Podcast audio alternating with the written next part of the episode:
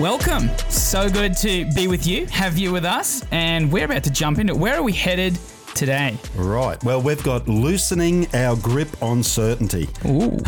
a bit of an encouragement.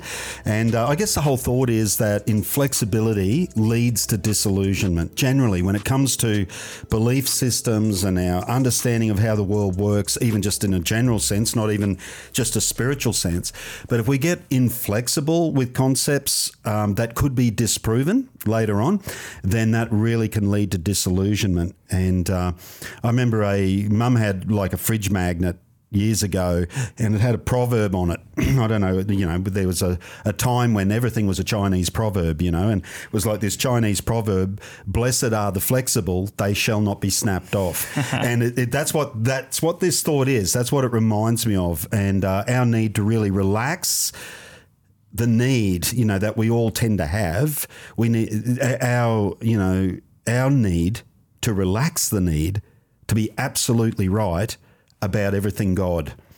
Okay, and uh, and the reason why, because straight away, you know, you can hear in, in, in probably a fundamental evangelical background, you can hear the air get sucked out of the room when you say that stuff. Um, but I've found over time, time will always challenge you like any preacher who's preached a message and gone back and listened to it, maybe, you know, if you've been had longevity like me, I go back, I can listen to messages from 20 years ago if I go to cassette tape. And I'm horrified. And it's like, oh, that was a bit shallow. That was a bit not insightful or whatever. Or that was just a flat out poor application. Um, wrestled that out of context, whatever. I've just found time will challenge you. Yeah, that's great. Well, I can't wait to go there. Before we get there, a few shout outs. It's just been great hearing feedback from people all over the world, people mm. uh, joining in, listening, being encouraged, adding thoughts to the conversation. So we've got Andre who's uh, from local a local here? church. Yeah. So we're talking about local. He's in a great local church right here in Toowoomba. It's great to have you with us, mate. T-Bar repping it and across the ocean joining in from Japan, Tim and Kazue. It's mm. been great to hear some of your feedback also. Great church planting pastors in Japan. About and, to plant uh, a church in Brisbane, be a part of a church plant in Brisbane. That is so cool. Coming to Australia. Hopefully so seeing uh, these guys soon. Can't wait to see you guys. So what do we do? So today we're, we're loosening our grip yeah. on certainty. L- loosening our grip on certainty or our just our you know and again it's in that vein of our need to be absolutely right and to die on the hill of correctness. Yeah. Um, and so, really, when you think about it, I mean, how can we? We've just got to stop and think about this. How can we be absolute with divinity that knows no bounds? You know, God is eternal, um, omni- omniscient, all knowing, all powerful, all present he knows no bounds. And really, I guess as human beings, even our most diligent attempt to translate, to describe, or to somehow quantify um, what is a transcendent nature of our Creator, uh, that could only ever fall painfully short into an into at best an incomplete image, you know, yeah. and sometimes history would prove into a really distorted caricature of who God really is that has not been helpful either for Christians or, or our society. Yeah, but I guess at the same time, it's like God can be known. Like, yes, of course, He's gone to great lengths to make that possible, you know, culminating in, you know, Jesus coming, walking amongst us, putting flesh on. Yeah. Yeah, but I guess the question is fully known. Because when you bring certainty or absoluteness into the equation, in one sense, what you're saying is, I've got no blind spots. You know, so can God be fully known? And and I mean now in this veil of the flesh, if the, the Scripture puts it, our our humanity, the weakness of our flesh. Um, when even the Apostle Paul says, "Now I see in a mirror dimly." but then face to face. I think it's 1 Corinthians 13. He's, he's actually talking about the return of Christ and different things passing away. And it's like, now I see dimly. Paul's saying it. And we say, oh no, no, we, we we've, we worked it out. Yeah, we're dogmatic. This we are absolute about this, and and even Paul, and of course Paul had strong convictions and was quite happy to to bring them to the fore. And we have to live out of our convictions, but we also need to have a relaxed grip on those convictions. I think even of Paul's own journey, his early writings, you know, he's adamant like Jesus is coming back tomorrow Um, by his later writings, he tends to have backed off that topic a bit and relaxed because time had given him a different perspective. Yeah, and it wasn't that he was wrong. We should always live like Jesus is coming tonight or, or this afternoon. Would you be ready? That's what the scripture's trying to teach us. But then all of a sudden, people start putting dates on it or whatever, getting absolute about it. And yet you can even see in Paul's own journey this sort of fluidity of thought. Yeah, and I know, like for me, and I guess for everyone, it's funny how quickly we can get, maybe hear a concept or formulate a concept, and then we end up really defending it hard as if we've got it all worked out, but it's often yeah. to our own detriment. Yeah, you know, often God's people just die on hills we're not called to die on. Yeah. You know, um, and and it even goes beyond Scripture. I think we've got to get Scripture as right as we can, but even beyond Scripture, um, you know, Christians can get caught up with this um, "I'm absolutely right" thing going on, and I Mm. don't think it's helpful. And if we wanted to look at, and I just want to use this And- as an maybe, illustration. maybe today. they're not so. I I think even like I don't think anyone would say I'm absolutely right, but it is that whole I'm more right than you. Like oh, I don't know everything, but I we're definitely more right than you are. Yeah, yeah. Um, and I, what I'd like to use, maybe as a bit of an anvil to thrash this out, is just an example, which is uh, so maybe we can kill two birds with one stone, but maybe the what I think, and this is again only my observation and opinion, and this would not might not even go beyond circles that I move in, but I think there's a common Christian perception about the law of Moses, about the the Torah, the first five books, plus you know, well, all of we could say the whole Old Testament, because I think I think most Christians, aside from Psalms, Proverbs, maybe they tend to see it all as the law or all as legalistic, um, and yet the more I read about the Jewish perspective on how they think about Torah, how they think about just the scriptures. They see them as uh, as beautiful, the commands of Moses, uh, even later things that are written in Deuteronomy, and uh, and Levitical law, all of that stuff. Um, the whole broadening of the Ten Commandments, I guess I'm talking about, but they see it as beautiful and liberating and um, something to be loved, something to be cherished, something to be respected. Uh, for them, it pointed the way to life. So I guess it I guess was I guess how to live in communion with God. Yeah, yeah. Well, the Ten Commandments, if you take that for an example, it's basically a wedding contract. Like it's it's in Jewish parlance, it's a ketubah, and what that was is. Um, Parents would gather, or family representatives. Maybe dad dad had passed away, so the older brother would step in, or an uncle. But representatives from both families of a young couple before they got married would sit down and make a pre-agreement of what that marriage would look like. You know, basically what the parties were agreeing to if they were going to live together. And, you know, there was always basic elements like shelter and food, and then they'd move to more specific things. And they were often things that that older generation, perhaps, you know, most likely married themselves they had insight and experience that would make for a happy union. It was like, if you're going to marry my daughter, then this is how I expect you to treat her. And and the you know conversely, the the husband's parents or or representative could say, well, you know, this is the kind of wife that that he's looking for. This is this is how she would be a pleasing wife, and it could get thrashed out at the table, um, which uh, you know that is literally how they did it. That's what the Ten Commandments are. Hmm. And I mean, how? I mean, sounds like a great concept. Like I can just think of, you know, as long as you've got healthy relatives that really do want the best for you and have healthy relationships Oh, themselves, yeah, like, it we saves a lot of pain. Yeah, if we step away from the law of Moses example back to that as a literal example, I mean, man, how much marriage counselling could be helped if you if your relatives had your best interest in heart. Yeah. get a couple of older married relatives to actually hash it out.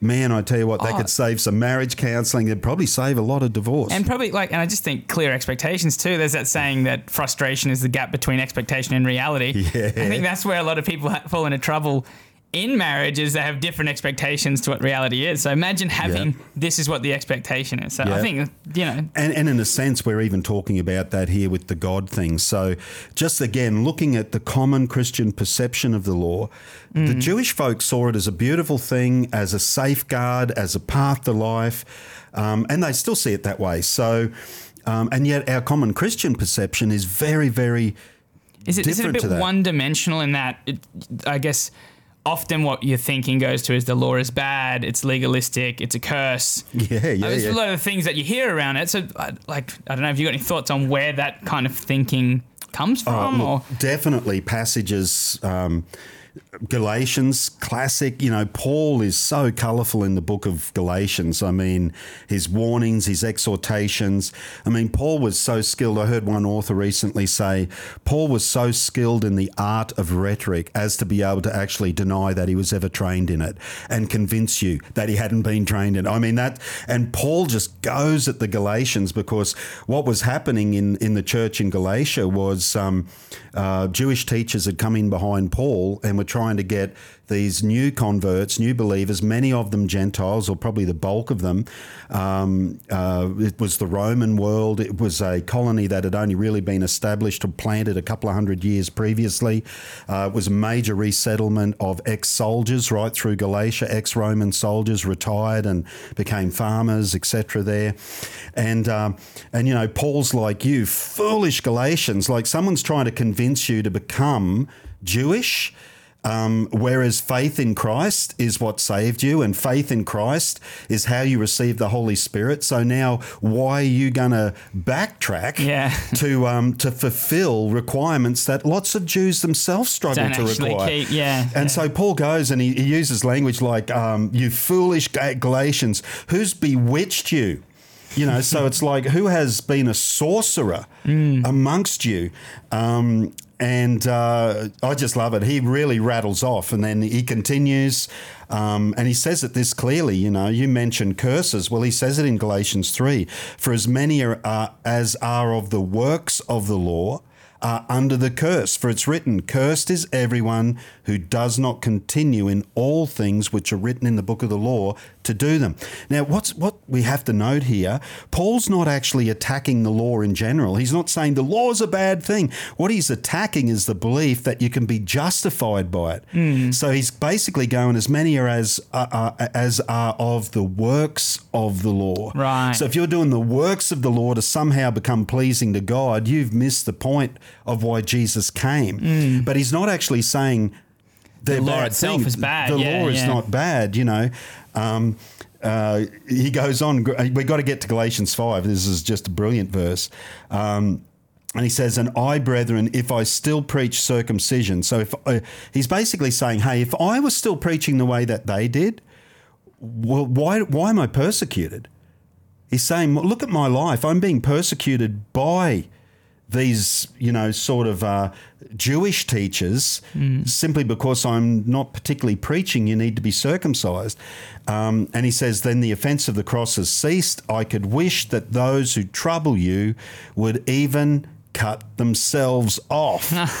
um, yeah, the so. slip of the knife and get the yeah, whole yeah, thing. that's literally Not what talking he's about saying. cut them off uh, in a communication kind no, of. no, no, this is not about excommunication, excommunication. It's about castration or emasculation. So he's basically saying, hey, while you're down there with the knife, you know, do a proper job.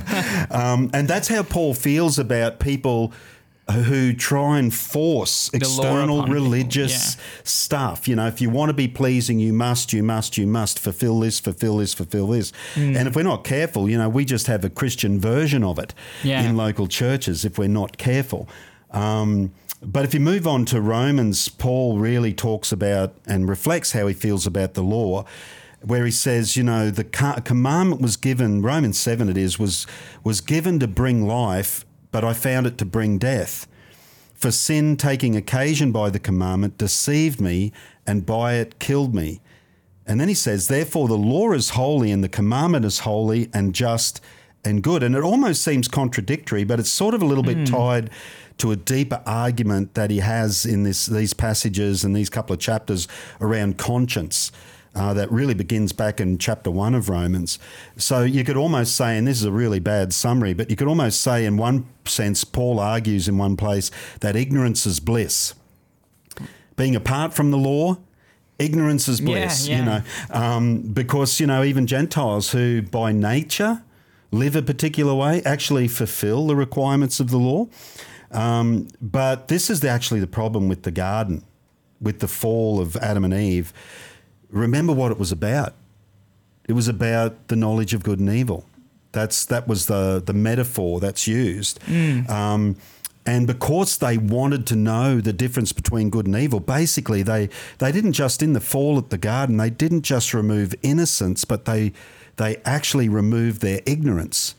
And therefore, we as as people, as human beings, became accountable on a level Right. that no human being was ever created to, to bear. Yeah, we were yeah. never created to bear the burden of sin, the burden of even knowing what was right What or wrong. sin, yeah. It's like we would have been fine if we just lived out of our conscience. Hmm. We actually wouldn't have made a mistake. And Paul's bringing that thought back in, saying the law points out conscience issues in us, and we continuously offend our conscience because we now have the knowledge of good and evil. Right. Um, but you know, but he's then he says, but the law itself is holy and and it's beautiful, it's just, it's good, it's truth, it's truth. But it points out stuff in us that actually, you know, raises our consciousness of our issue Yeah. which is then, of course, meant to lead us to Jesus, really. And the beauty is um, where the old, where the New Testament takes it is um, uh, that Christ is even able to cleanse the conscience. So that's what Paul's arguing for. It's like, you know, you're trying to bring back law and legalism and rules and regulations. Christ is trying to set people free Yeah. to have a pure conscience, to live out of a pure heart, to simply be pleasing to God mm. and to reflect His image. And you're trying to now orchestrate it. Now, that's the context that Paul uses really powerful rhetoric and, you know, and in a sense points out the shortcomings of trying to be justified by following religious rules. Yeah. But often as Christians, we, we tend to interpret that as Get rid of the law is terrible. the law's yeah. terrible, the law's bad, and oh, that's a Jewish thing or whatever. And it's like, no, no, that's a God thing. Yeah. That's a God thing. And and you know, taking in mind the arc of Scripture, it um, it is clarified as time goes on. But uh, yeah, we can get just that's just one example of how we can sort of get real. Get in something embedded in our thinking that's not necessarily helpful. Yeah, and I, I guess that's I guess regarding those hard to understand passages or where it seems to be a contradiction, like it does in that It does, that yeah. scripture, doesn't it? It seems Yeah. to just in like what two verses? It's like hang on, said the opposite. It's, Yeah, it's just like, uh, the- literally contradicted itself. It's like the law is killing me, but it's beautiful It's and great. holy. Yeah, yeah, yeah. so, um, I guess what we've said, uh, like I guess a great approach to these kind of scriptures is there must be something more going on. Yeah. right? and maybe that's. I mean, that's why we've got the title for the podcast. Dig a little Oh, deeper. Dig a little deeper. Yeah, but there's obviously more stuff going on, and it's always worth having that little bit deep. Uh, dig a little bit deeper. Yeah, well, look, there's quite a bit of background to the Galatians. I mean, the tribes in Galatia had lobbed in there a few hundred years before the Romans, particularly um, uh, right there. And um, they'd established a stronghold. I guess, in a sense, it was a little bit like they were like early Vikings, like way, way, way before them. And uh, so you're talking, I'm not sure uh, when it was established, but I'm, I'm pretty sure it was a few hundred years before the time of Christ. So it was fairly new. It was like Corinth and a lot of those other cities. They were really established by the Roman Empire as trade centers, um, or, you know, they were embellished, might be a better way if they, they, there were probably establishments there. But these guys had sort of rocked in and just owned the place, and they had an incredible reputation as being brutal, as loving a fight. Um, they were fighters, they were brawlers, they were. you Yeah. know, So we're thinking like uh, John Wick. We're thinking uh, William Wallace, Braveheart on a horse. You shall not take our freedom. Yeah, yeah. yeah. They were. That was it. They were notorious raiders, um, and they were they were like the Hollywood vo- version, but in real life. Yeah, wow. You know, Yeah. um, one of the things that history tells us about them is they love to fight naked, which wasn't necessarily a that wasn't only these guys, but for some reason they actually had a reputation as just being fearsome.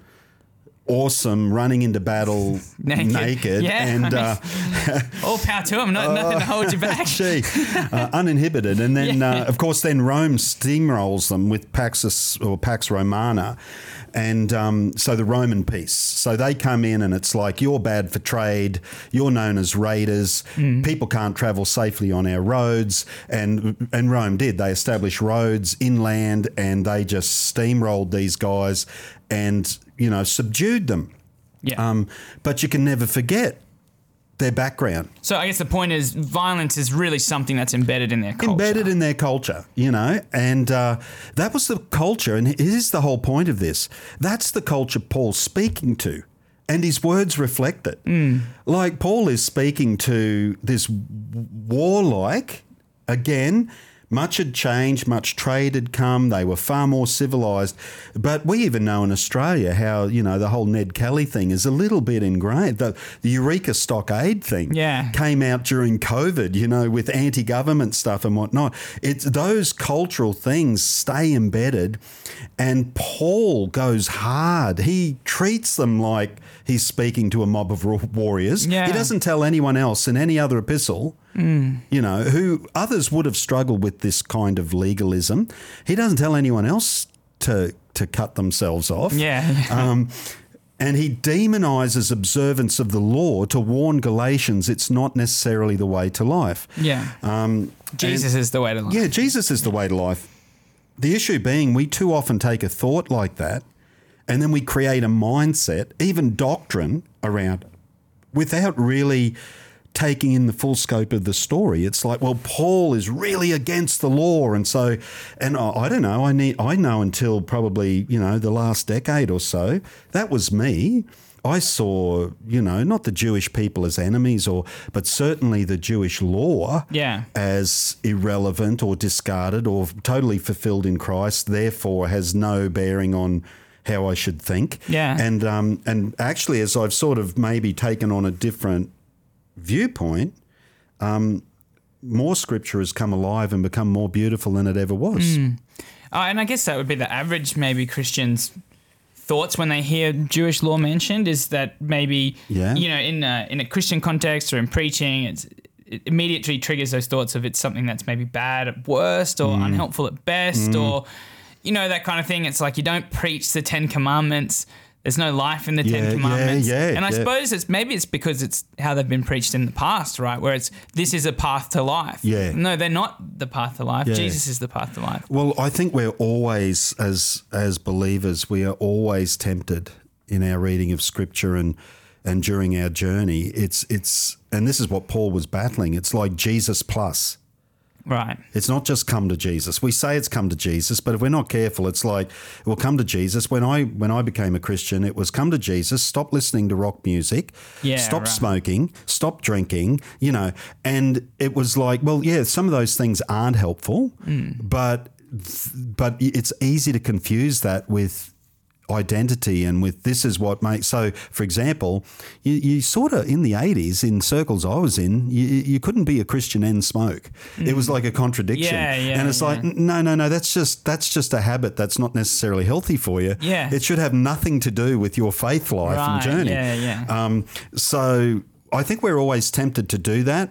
But it's funny that when we get those views on, say, the law, you mentioned the Ten Commandments, it's funny because there's like this total contradiction going on for Western Christians. And that Western, I mean, it's a difficult term now because it's really hard to define. Once mm. upon a time, people knew what you were talking about. But but if I could just go back to that old term, sort of Western democracies, etc., Christians would vehemently, and they do, vehemently defend the fact that much of their society, its legal system, the rights of the individual, etc., they're all founded on the Ten Commandments. Yeah. You know what I mean? Yeah. And it's like we would argue, we don't want it, you know, like some people in Australia, there's a movement, you know, we were a Christian nation once. I'm like, when? Yeah, yeah. Like when really Mm. is, is any nation a Christian nation? I mean, a, a, a nation can be full of Christians, but I'm not sure it can be a Christian nation. Yeah, yeah. And um, and boy, I'm probably burning some bridges there saying that. But uh, We love you if you think hey, that. Yeah, yeah, we love you. We love Write you. to us about it. We We'd love like you. to- Just love us back. That's all we ask. Write to Chris about it. He'd love to hear it. I love that. No, I don't. Anyway, um, debates like that.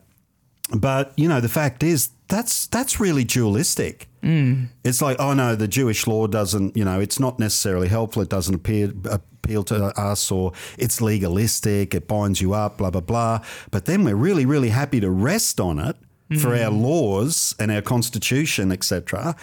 And that's really dualistic thinking. Yeah. So, and I think well, there's points to note, you know, like again, just thrashing this out. Remember, this is all just the anvil of letting go of a bit of certainty because we get certain about things that you can't always be that certain about. Yeah, yeah. Um, and I've, I've sort of not picked a God topic. I've picked more, uh, you know, a little bit something a bit more external to that, just as the anvil to thresh it out. But, you know, you've got to remember Paul himself, in spite of everything he wrote um, about being aware that the law was not justification, etc., working the law. Paul was actually quite happy to either ignore the law, which he did with diet, or to fulfill it on the highest level, uh, where he took vows and he, he made Gentiles take vows who were traveling with him and whatnot, um, whether it was a Nazarite vow, whatever it was. And it, for Paul, it was all just part of the mission. It was not unhelpful. As, as a matter of fact, um, in some ways, it could be helpful. It could get you in the door. And it didn't bother him to live that way. We've also got to remember that Jesus himself lived as a Jewish rabbi. Yeah. yeah. And even though he didn't get caught up in the ridiculous nitty gritty stuff that had been foisted on, you know, previous generations, 612 plus little laws that were added to Moses' law, whatever it is, you know, people have got different calculations of that. But Jesus often clashed on that stuff. But, you know, the the basic basis of the law of Moses, you know, Jesus was Kept quite it, yeah. happy to live within that. Yeah. So I guess the lesson is obviously let's not be too quick to judge people or the scripture. No, that's right. I mean, look, the law was a school teacher. Paul says in other in other places, um, and the love of Christ transcends it. What Jesus did transcends that school teacher. But the fact is, we're probably all grateful for our school teachers. Mm. Or at least some of them, you Yeah, know, that we recognise as adults. You know, I probably gave Mr. So and so a really hard time, but when I look back, he was only trying to help me. Yeah, yeah. And and in a sense, Paul Paul reminds us, hey, you, you be grateful of your roots, and you learned a lot. You you actually learned a lot. As a matter of fact, the longer I go in life, the more I've regretted not paying more attention at school. Yeah. So you know, as you said, the lessons not to judge too quickly either people or scripture. Um, and when we look at scripture, I guess there's what I urge is, you know, there's got to be an ability to recognize, not just recognize, but really accept that scripture is nuanced in its applications, in its voices. There's different voices in scripture. Um, that there's always a story behind the story. Yeah, and that's important. Especially when it's a complicated or a, a, a story that you just don't understand Mm. when you read something and you go on tilt and it's like that's when that's an indicator Yeah. you know that oh sorry that's an old term tilt isn't it What's that? Tilt. Tilt. That's from uh, playing uh, pinball machines Oh, okay. you know, if you hit them too hard, they'd go tilt and you'd lose your game. Sorry. So some people Oh. Sort go. of, yeah. Fun some, fact of the day. Sorry. Some people go on tilt when they read something in scripture. Right. And instead of going on tilt and ignoring it, going around it, or worse, building a doctrine to explain it away, Mm. it's actually an invitation to go, I wonder what story is going on yeah. And we, behind this story. and we all would have had an experience where you found out the story behind the story Yeah, and yeah. it totally changed your perspective of how you saw it. Yeah. But I guess the, the challenge is to remember that's happening in a lot of places. And It is. often where you're confused or what doesn't make sense, it's that invitation to what's actually the story that's going on Yeah. behind here. What's and the that's context? a little bit of what I was hoping to do with the Galatians. Mm. It's like Paul is savage. Paul is brutal. Paul's telling people to cut their genitals off. Yeah.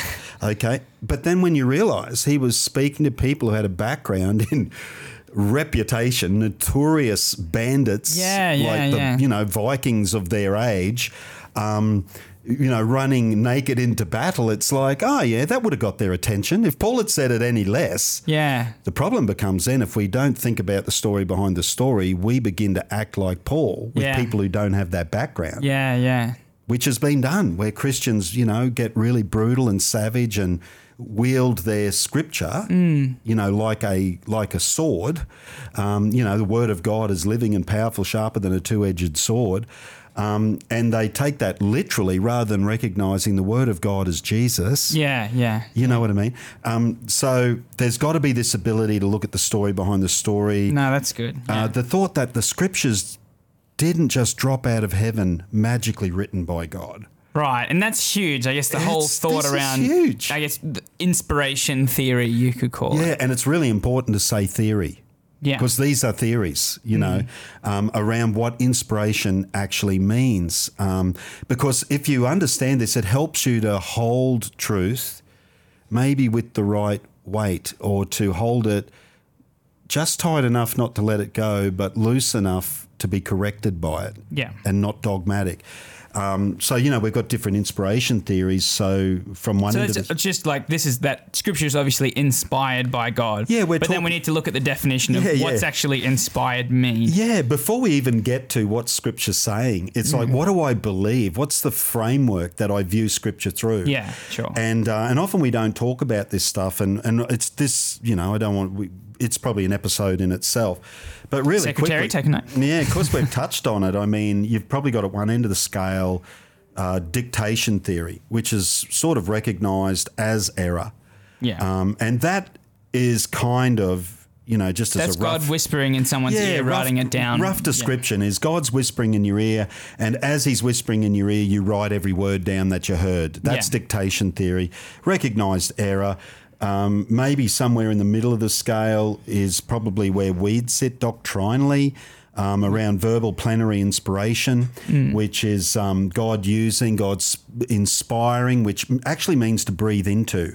So God breathing into people Mm. and then them writing out that inspiration, and it comes through their unique character, even personality. You could Yeah. see Paul's personality all through scripture. Yeah, yeah. Um, I mean, that's been helpful for us recently reading James, where he's also quite a straight shooter. oh, my and you goodness. can think, oh, God's really direct and sharp. Yeah. No, James is just that guy who's Yeah. he just tells it how it is. Yeah, you let's know? let's understand there are human filters Yeah, on this, yeah, yeah. and we we understand it as inspired, but we understand again that it's coming through their experience, it's coming through even their circumstances that they find themselves in, which gives us context, and that's verbal plenary inspiration. Which I mean, for for our background, would say that's what we believe. My problem is this: is the imagination that we have when we think inspiration because as much as I I know lots of people who would say if they were pressed on the matter um, I believe in verbal plenary inspiration